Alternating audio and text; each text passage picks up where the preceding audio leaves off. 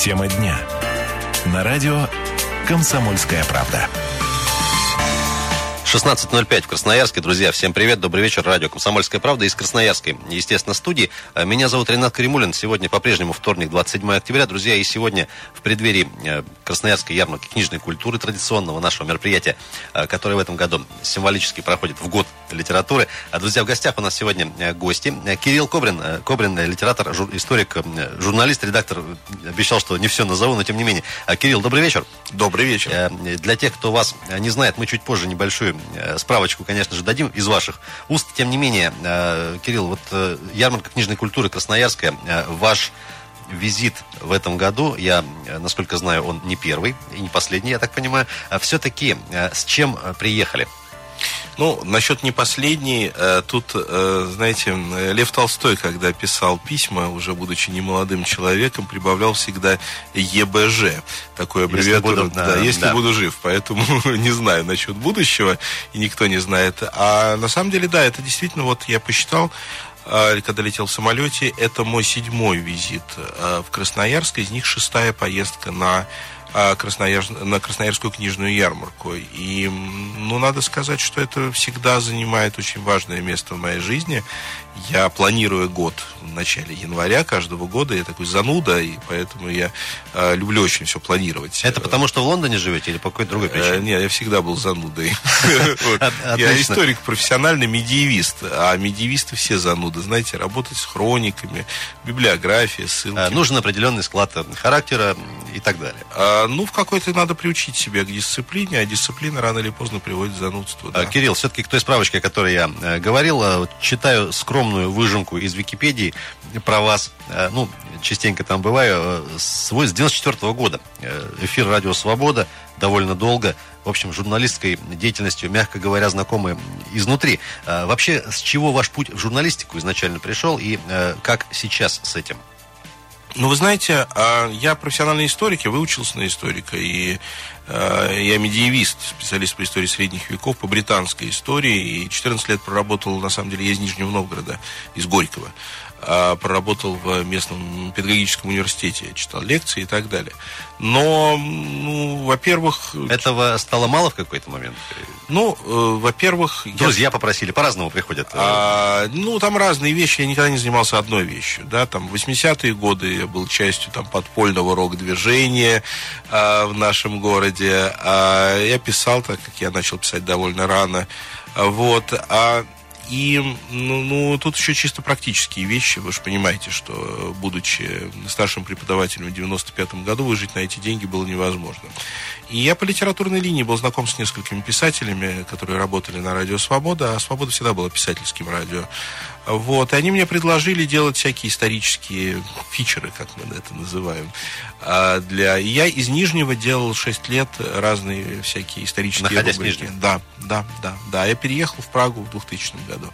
А, общаясь с журналистами, которые работали в разное время, а, вот сейчас уже в 2015 году, последнее время, ну, скажем так, после 2011 года, в силу причин, я думаю, знаете каких, а, некоторые просто разочаровываются профессии, в том, что как сейчас что подается и так далее. Вот как э, ваша оценка того, как сегодня э, подается информация широким массам?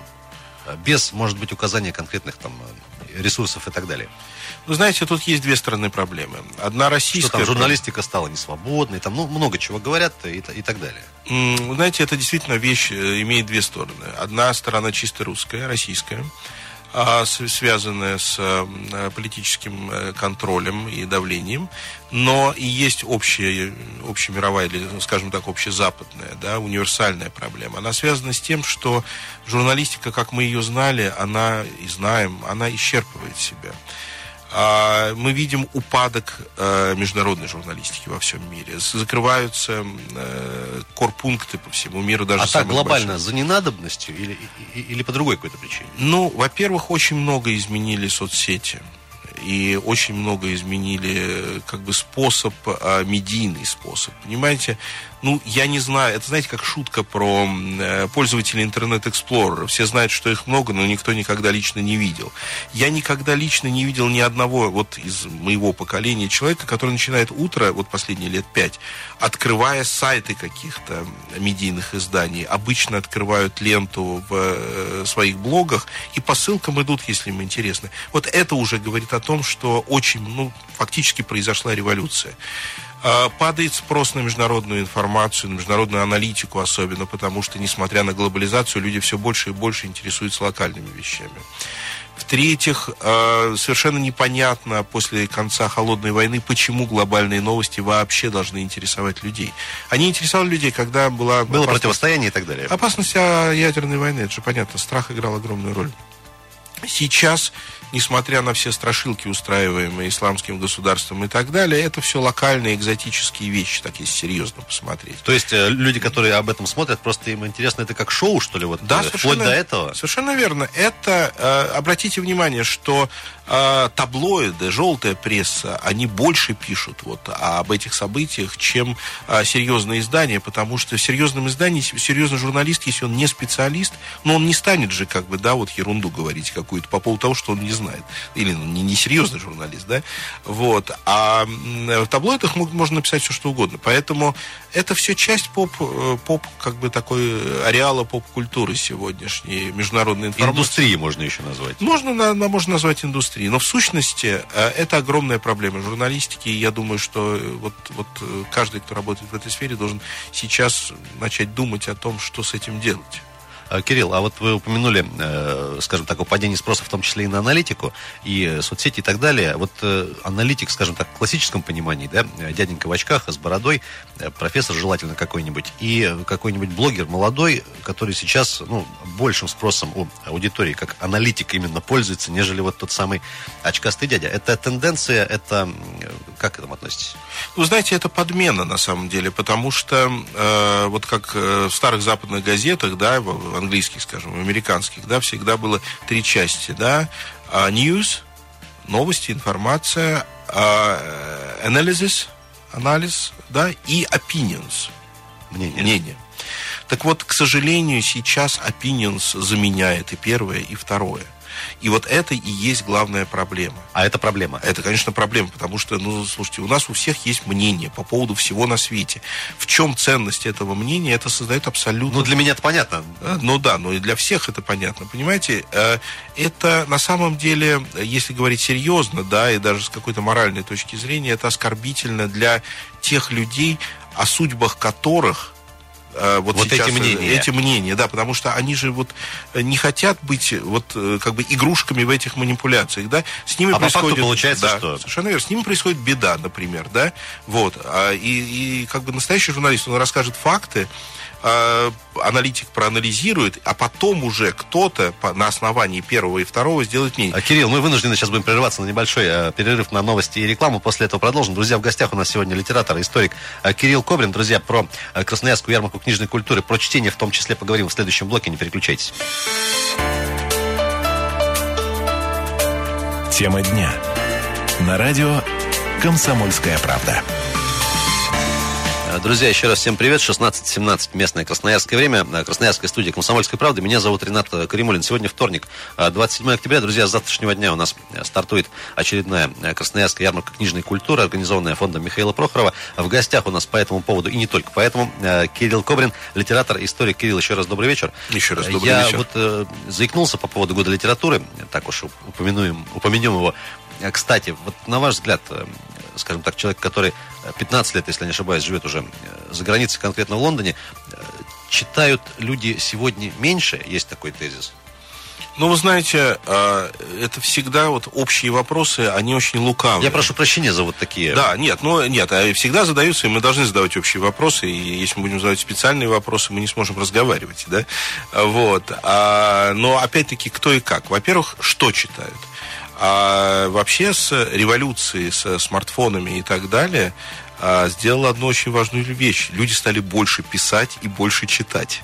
Потому писать что, в широком понимании. Ну, писать месседжи и так далее, но ведь это же тоже письмо. И я думаю, что грамотность из-за этого довольно сильно выросла, потому что 90 Выросла? Год... Вы почитайте инстаграмы популярных женщин каких-нибудь, спасибо, и так далее, причем ну, ну, на полном серьезе все это делается. Вы про популярных людей говорите, а обычные, мы же а говорим про, обычных, а, про людей, обычных. да? Про обычных людей, вот, и все, просто практика, вы больше пишете, и вы лучше пишете, это понятно. Вы больше... В том числе и стилистические. Абсолютно, нет, естественно. Вы вырабатываете свой стиль, это же, ну, как бы тренировка такая, да? Э, когда апофеоз был вот как бы телефонизации в 90-е годы, люди действительно разучились писать, потому что они почти не писали. Все время ничего. говорили. Ну, Все время говорили, да.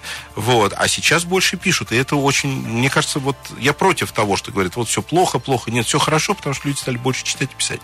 Во-вторых, эм, как бы не относиться, люди больше стали писать и читать, потому что они читают, это соцсети. Это, это очевидно. А, они э, заменяют людям вот курсы creative writing да, вот креативного письма. Я понимаю, что результат чаще всего бывает чудовищный, но это не важно. Важно, что навык, э, как бы, он жив, и он... Э, результат бывает чудовищный, можно расшифровать. Ну, ну, все читают соцсети, знают, что там происходит. Вот. Э, но ведь на самом деле это же как бы не соцсети виноваты, да, а всегда так люди думали и говорили, просто никто этого не знал, а сейчас все знают. Вот и все. А третье, э, читают разные социальные группы. Скажем, ну, во-первых, Европу нельзя как бы брать э, как единое, да, там разные страны и так далее. Средний класс старается много читать, и это довольно, ну, что называется по-английски posh. То есть это престижно, да, это часть э, уклада. А мы про тамошний средний класс про, сейчас говорим. Ну вот, скажем, вот в континентальной Европе, я все-таки до Лондона жил довольно много в Чехии и хорошо знаю Германию. Вот э, германского среднего класса принято читать толстые романы. Вот. А мы средний класс относим к той или иной категории, категории среднего, в частности, по уровню дохода или не только? Ну, это то, что middle класс называется. Это все. И ценности средь буржуазия, пользуясь старым добрым э, марксистским словом. Вот э, буржуазия, особенно как бы верхняя часть э, в Германии, во Франции и так далее, э, действительно как бы читает или делает вид, что читает толстые романы и знает классику. И вот у меня был один очень знакомый, очень крупный немецкий аудитор, который как-то в разговоре со мной посетовал, что Чехов очень хороший писатель, но не дотянул до правильного уровня. Я говорю, почему же? Он говорит, ну потому что роман не написал. Вот. Это довольно любопытно. Ну, по крайней мере, читал. А, нет, он читал все, да, это, это правда. Он, он постоянно читал, там, Диккенса перечитывал, он английский хорошо знает и так далее. Вот. А э, вообще, если едешь в лондонской подземке, люди очень много читают. И не только газета «Метро» или там газета «Evening Standard». А, люди много читают, это правда. Вот. Что навыки чтения каких-то социальных слоях э, становятся хуже, это тоже правда. И это зависит, конечно, от школьного образования и так далее.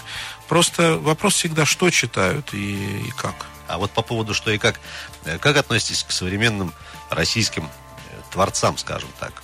Ну, не знаю, Пелевин какой-нибудь, там Прилепин вот упоминали тут уже в перерыве. Это для кого, почему и зачем? Ну, они разные, а, потому что это, ну, как бы Пелевин все-таки это 90, как бы, феномен 90-х годов. Вот. И а Прилепин это вот относительно недавний. Нет, ну то есть писатели, да, они вот пишут. Да, есть крупные писатели. Вот, скажем, я небольшой любитель Пелевина, ну, там, обычно говорят, там, Пелевин, Сорокин, да, там, вот, Владимир Сорокин очень крупный был писатель, по крайней мере, до начала нулевых годов, с моей точки зрения. Вот. Но проблема заключается в том, что большинство из них, э, ну, как бы для внутреннего пользования, не конвертируемые. А их очень трудно переводить э, так, чтобы они, как когда-то Чехов или Толстой или Тургенев, были своими для читателя за пределами России. Там э, вот это это экзотические вещи. Их иногда переводят, да, на разные языки, но к этому относятся как к какому-то экзотизму настоящему, да. Это какая-то местечковость, то, что вот не интересуется какими-то глобальными вещами, вот про новости мы говорили. К сожалению, и да, и нет. Э, дело в том, что, ну, все-таки западные писатели, они очень стараются работать на а международной аудитории, особенно если он не англоязычный писатель, он старается сделать так, чтобы его переводили на английский язык. Это реальность современного мира, да, есть универсальный Кирилл, язык. вы сказали, что э, с приходом эры гаджетов э, больше пишем, а вот смотрите, такой еще момент, допустим, есть какая-нибудь Оксана Робский, да, у которой есть деньги, просто издать книжку, она ее издает. Вот просто потому, что она это делает, это уже хорошо. Знаете, я ничего не знаю про Оксану Робски. Знаешь, что пишут про э, там, Балашиху и Рублевку?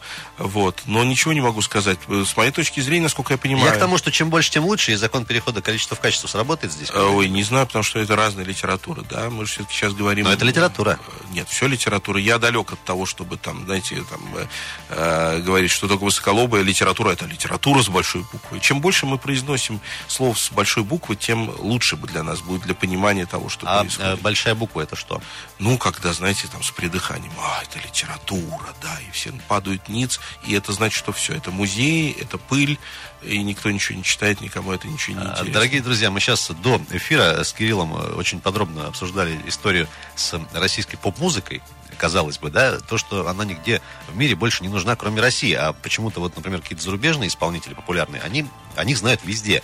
А, то же самое вот с, а, с тем, о чем мы сейчас говорили. А вот вообще это проблема или это надо просто к этому относиться как к данности и не переживать, что нас там не слушают, например, группу Любе где-нибудь где-нибудь в Лондоне массово.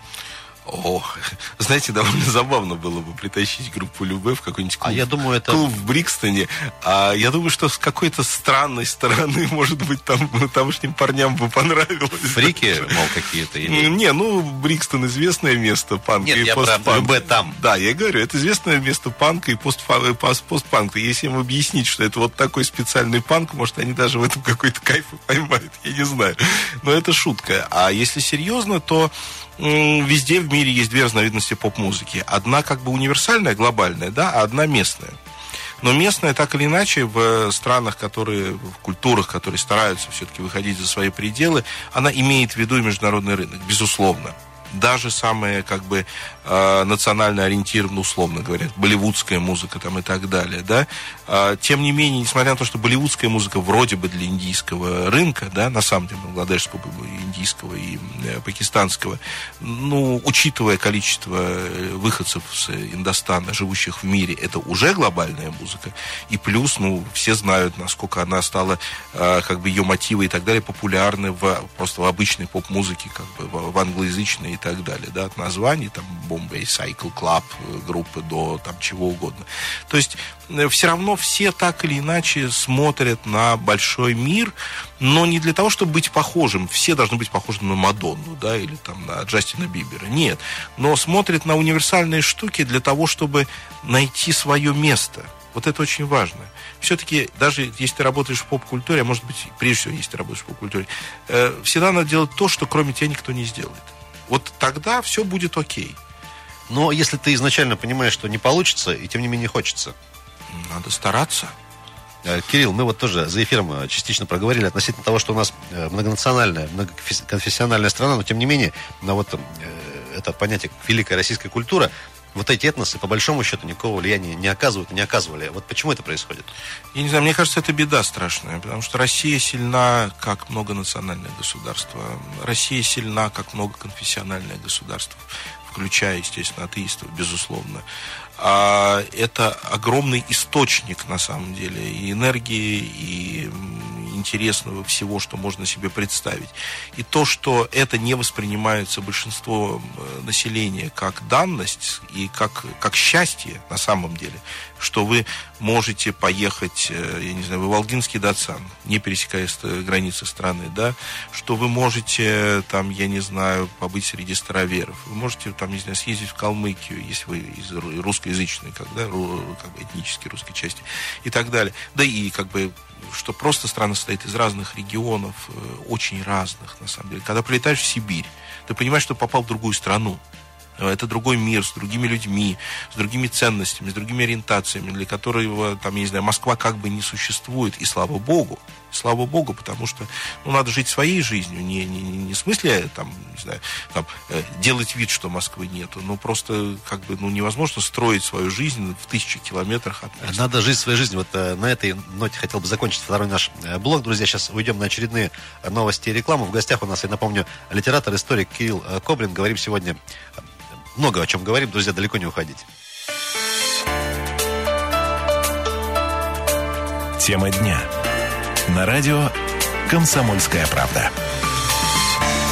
16.32, местное красноярское время. Друзья, еще раз всем привет. Это радио «Комсомольская правда», 107.1, наш позывной в диапазоне FM. По-прежнему в студии Ренат Каримулин и Кирилл Кобрин, литератор, историк, писатель, журналист, много еще чего. Кирилл, еще раз, третий раз говорю вам добрый вечер. Э, Кирилл приехал э, в очередной раз на ярмарку книжной культуры Красноярскую, которая стартует завтра. Организована она, естественно, фондом Михаила Прохорова. Кирилл, а можно вопрос такой? Вы смотрите телевизор? Нет. Давно? 20 лет. А осознанно? А, ну нет, просто я жил, когда в России еще некогда было. А потом, когда я снимал квартиру и А жил... фоном не шло никогда вот так? Нет, вот, э, нет, упаси Господи, что А. вы. Э, ни в коем случае. Ну, во-первых, тогда это неуважение труда журналистов, потому что телевидение делается для картинки. Если ты включаешь его фоном, то ты это, это примерно как, там, я не знаю, шампанским Боллингер э, э, ботинки чистить, да? Но если люди стараются делать картинку, а ты это делаешь, используешь по-другому, ну зачем это надо? Это не. Интеллигентный вы человек, Кирилл. Нет, нет, я просто уважаю труд. А вот э, что касается других ресурсов, радио, интернет, э, А, ну, естественно, я онлайн живу. Вот э, в вашем, в вашем э, топе э, черпания информации, скажем так, понятно, блоги, соцсети и так далее, все-таки вот из таких традиционных вещей, ну, блоги, соцсети, которые дают ссылки. Вот. И я выхожу по ссылкам на сайты и читаю. можно ли сказать, что человек, который не читает художественную литературу, мы сейчас про нее говорим в первую очередь, он не совсем имеет право называть себя человеком, что называется? Ну, человек, все мы human beings, все мы человеческие существа. И читаем и не читаем, это э, было бы очень высокомерно и неправильно. А потом, ну, художественная литература, что такое, да? Обычно под художественной литературой там считают там романы, рассказы и так далее. Fiction, то, что по-английски называется, да, но литература это нон-фикшн тоже. Это и эссеистика, это и, публицистика на самом деле, потому что, э, ну, я не знаю, был великий британский писатель э, Джордж Оруэлл, да, вот автор романа, все знают, 1984 и повести «Скотный двор». Но э, для меня, например, это великий автор именно нон-фикшн. Его эссе, его статьи, его книга о том, как он бродяжничал э, в Париже и в Лондоне, его заметки о гражданской войне в Испании. Для меня это сильнее даже, чем его э, fiction. Поэтому просто надо, ну, как бы читать и искать всякие смыслы в разных местах. А когда, допустим, э, в предисловии к книге или к фильму на заставке пишут основано на реальных событиях, а вы не считаете, что в этом есть какой-то подвох? Потому что в любом случае, так или иначе, какие-то события из своей, из чужой, э, автор интерпретирует, э, на стадии производства что-то куда-то вливается. Вот нужно ли специально об этом говорить? Не, ну нужно, чтобы продать, естественно. Для маркетинга, есть. Да, естественно. А соотношение как бы искусства и так называемой реальности, это тема совершенно особая. Я-то думаю, что э, искусство, включая литературу, это гораздо более реальная реальность, чем так называемая окружающая. Продолжая несколько тему литературы, экранизации киношные. Вот э, сейчас много выходит экранизаций, всегда Я выходило. сразу скажу, я не смотрю кино. И не смотрите кино. Вообще. Счастливый человек. Но, тем не менее, на вопрос, э, скорее всего, ответите в любом случае. Э, Рекомендовали бы вы сначала прочитать книгу, э, на которой э, основан фильм, или все-таки э, получить первые эмоции от самого фильма? Ну, это зависит, что вы хотите. Вот это, это серьезно очень. А Это и- же может подпортить. Нет, ну что подпортить? Иногда, э, иногда фильм великий, иногда есть редкие случаи, когда, я не знаю, «Смерть Венеции», фильм Висконти, основанный на великой же повести Томаса Манна, это просто две разные вещи. Вот, то есть канва одна и та же, сюжетная, да? И но- даже не получается сравнивать как-то. а, ну, здесь, здесь хорошо, и здесь хорошо. Хорошо, когда две хорошие вещи, а не одна. Вот. А вот две плохие вещи, это плохо. Поэтому я не думаю, ну, экранизация, потому что есть э, индустрия экранизации, да, ну, пусть она существует, слава богу. И более того, я как человек пишущий, я вам скажу сразу, что э, любой человек, который пишет, особенно там fiction, да, он мечтает, чтобы его экранизовали не из-за тщеславия, ну, многие из нашего цеха, скажем так, тщеславны, но это не мой случай. Но это банально очень. Мы все очень плохо зарабатываем литературой, а если у вас покупают права на экранизацию, это все-таки деньги, поэтому пусть так будет. Э, Кирилл, э, еще такой э, вопрос относительно путешествий внезапно. И мы так за эфиром тоже немножко не поспорили, как сказать, э, уткнулись в, в разные какие-то такие тезисы, что все-таки путешествие и туризм это разные вещи. Я вот спросил Кирилла, на волне э, Крыма и так далее, э, последний год, может, чуть больше, стали активно говорить о, скажем так, туризме или путешествиях по России, причем гораздо более активно, нежели это было всегда, так вот сознательно. Как прокомментируете, Кирилл? Вот все-таки пытаются ли натянуть, не знаю, путешествие в Турцию, например, на две недели, на вот, например, поездку куда-нибудь на Алтай. Ну, скажем так, три короткие вещи. Первое. Тема этой ярмарки – это освоение пространства. Собственно, это о путешествиях. Во-вторых, а, как раз моя книга «Последняя высшая в издательстве новой литературы». Которая будет представлена на ярмарке. А, ну, она не будет представлена, потому что она вышла год назад. Ну, будет там. Да, да, она будет, конечно, да. Она вышла в серии издательства НЛО «Письма русского путешественника», названа по известной книжке Крамзина. Она называется «Книга перемещения». Я там довольно много об этом пишу. Я вообще очень люблю травелоги и, как бы, и занимаюсь этим профессионально. А создавая ее, вы перемещались? Да, конечно. Я вообще все время Из дома не получается такие вещи писать. Но, с другой стороны, был замечательный писатель французский, Савойский, на самом деле, Ксавье де Местер такой, в 19 веке. Ни он... разу за, 18, за 80 лет не покидавший своего имени? Нет, нет, нет. Он был офицером в русской армии, один раз его посадили под домашний арест за какую-то проделку, и он от нечего делать написал э, очень интересную вещь «Путешествие вокруг моей комнаты». Так что, понимаете, путешествие – это способ а, подумать о каких-то вещах. А, а уж куда ты едешь там, в Турцию или на Алтай, или ты просто путешествуешь с улицы 22-го партсъезда на улицу 25-го партсъезда, это, не, это уже как бы не столь важно. Главное, чтобы ты был готов к тому, чтобы изменить свое сознание в связи с перемещением в, а, по, а, по пространству. А у вас бывало ощущение, что вы э, не живете свою жизнь, да, как бы наблюдаете за ней? со ну, стороны? Я вам открою маленький секрет. Я, ну, как бы не, не очень хороший буддист, но в некотором роде да. А, а вообще в буддизме-то я как таковой не существует. Поэтому, ну, что уж там наблюдать, я, я знаю. А, Кирилл Кобрин у нас в гостях, друзья. Я напомню, литератор, историк и э, много еще можно к нему эпитетов э, при, приставить. У нас, э, Кирилл, буквально 4 минуты до конца эфира. Все-таки хотелось бы знать, о чем еще чуть-чуть поговорить. Вот э, литература, неважно, художественная, детская, научная, она к чему-то идет, к какому-то пику, апогею или, может быть, к закату? Ну, никто никуда не идет. Все это, стоит. Это, это иллюзия вообще, что что-то... Это опять возвращаясь к банальным вопросам, которые все всегда задают экспертом в области. Нет, нет. Ну, во-первых, я не эксперт, я просто внутри как бы там кручусь, да, я никакой не эксперт. Вот. Ничего никуда не идет. Э, каждый должен делать то, что он должен делать э, для себя.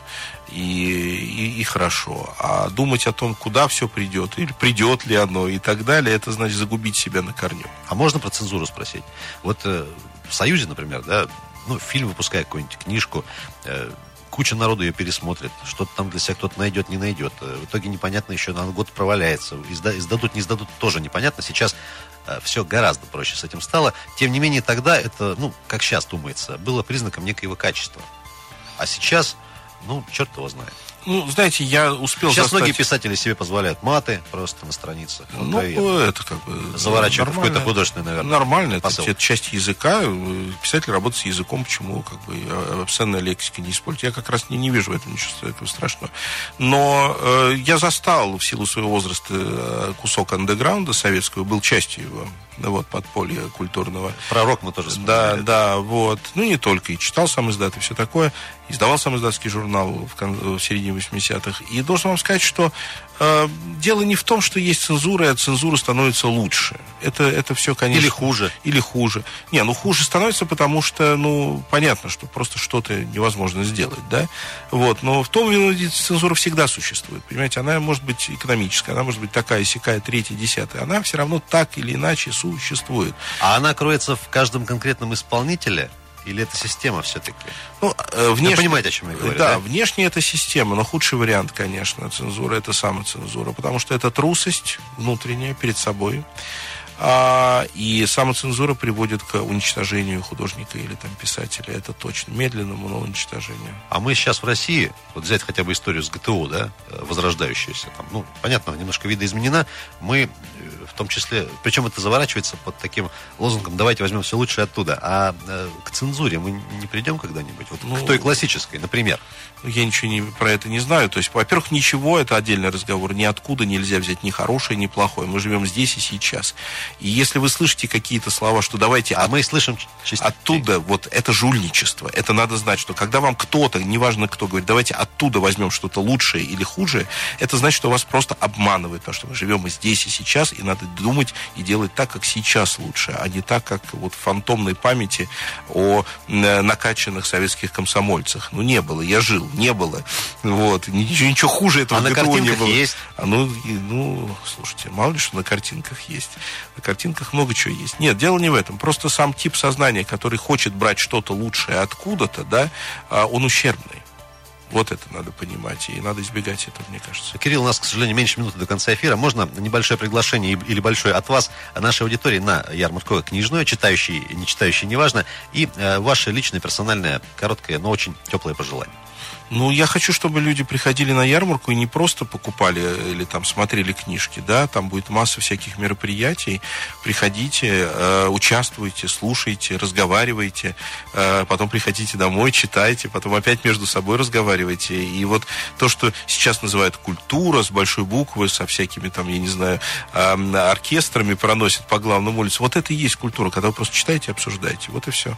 Друзья, ну что ж, на этой оптимистичной ноте э, завершаем наш сегодняшний эфир. Кирилл Кобрин, литератор, историк, был у нас в гостях. Друзья, э, Кирилл у нас э, посещает уже не в первый раз в рамках э, Красноярской книжной ярмарки. Можно будет его встретить в коридорах МВДЦ Сибирь, я думаю, в эти дни. Кирилл, спасибо большое, что к нам пришли. Приезжайте еще. Друзья, эфир для вас провел Ренат Каримулин. Пока.